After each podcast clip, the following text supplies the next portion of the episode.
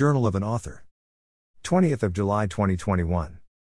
I am no stranger to pet food problems. In the past, I had a rescue dog that was overly active and always trying to attack us. The food we were giving him at the time was a simple common brand of supermarket dry food. The dog was on many occasions so uncontrollable that my wife at the time refused to walk him. I was the only one who could control him. Things were getting bad as the reason we rescued the dog was to keep my wife company while I was away on business. You can imagine how my wife felt when she was alone with this hyperactive dog, but returning him to the shelter was not an option. Thankfully, a kind lady in the local pet food store where we bought his toys and leads, he'd gone through several in a matter of weeks, told us about his condition it's too much protein. This didn't make sense to us, but she offered us a sample bag of some dog food that reminded me very much of cornflakes, dried leeks, peas, and lumps of dried meat. What did we have to lose? Within 24 hours, the mad mongrel had changed to the placid pooch.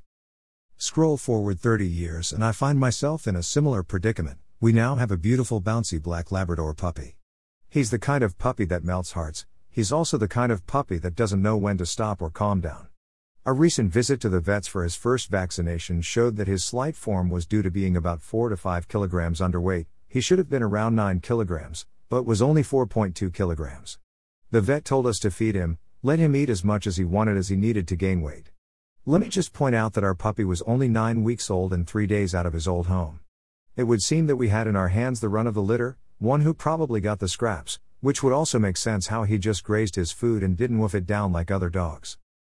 Since returning from the vets on Monday 12th, we began to follow the advice leave the food down and let him eat as much as he wants. Then the change began. The little ball of fur that enjoyed a little bit of play biting, which we were gradually controlling, turned into a Mr. Jekyll. He began to have more zoomies, began to try mount us, and his biting became so intense that he drew blood. He would literally go mad, it was so reminiscent of my old dog that we began to despair. What could we do? We turned to social media and asked the folks on the forums for advice, all were very good, yet they were lacking in something. Then last night he was much worse, in a matter of less than 10 days he had gone from being a typical puppy to a terrible Tyrannosaurus rex. It was reality check time, time to ask myself what could make two dogs 30 years apart, completely unrelated by location or bloodline, have practically the same change in behavior. Thinking back to the day in the pet shop and the comment by the owner. Too much protein, we began to do some research on his over hyperactivity and if there were any similar cases that could be attributed to the food he was being given. After just one search term, we hit the jackpot. The food we were giving him, which the food the breeder had been feeding them on was known to cause major hyperactive episodes in dogs, especially puppies, hyperactive episodes that, to use a term from one lady on the forum, he is like a Jekyll and Hyde.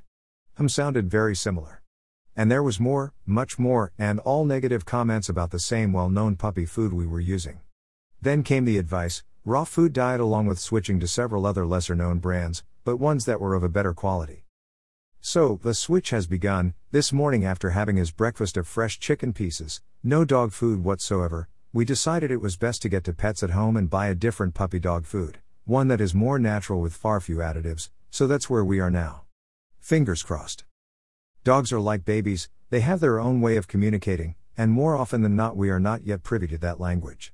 Yet, we must learn to find a way of communicating with our pets. When a dog suddenly goes over hyperactive on us, it is our duty as calm, confident, and loving owners to find out what is wrong. It is important to remember that puppies will play bite, it is their way of learning social skills. If your puppy shows signs of aggression, always look for solutions, talk to the professionals, there will always be a reason for this aggression, so it is important that as owners we find out. In this sense, we must be like Sherlock Holmes seeking the answer to the mystery. Nine times out of ten, there will always be a solution. If this attitude was taken, then perhaps, there would be fewer dogs being put into shelters by owners that couldn't control their overly hyperactive puppies. Perhaps if they had used common sense and looked at their diets, after all, it's something that parents would do with a human child who acted in the same vein after eating highly colored sweets or drinking too much of certain carbonated drinks. Today, our puppy will be fed fresh chicken pieces only, and tomorrow we will introduce him to the new food. I know they argue that the new food should be introduced slowly within a few days but needs must, so the change will begin.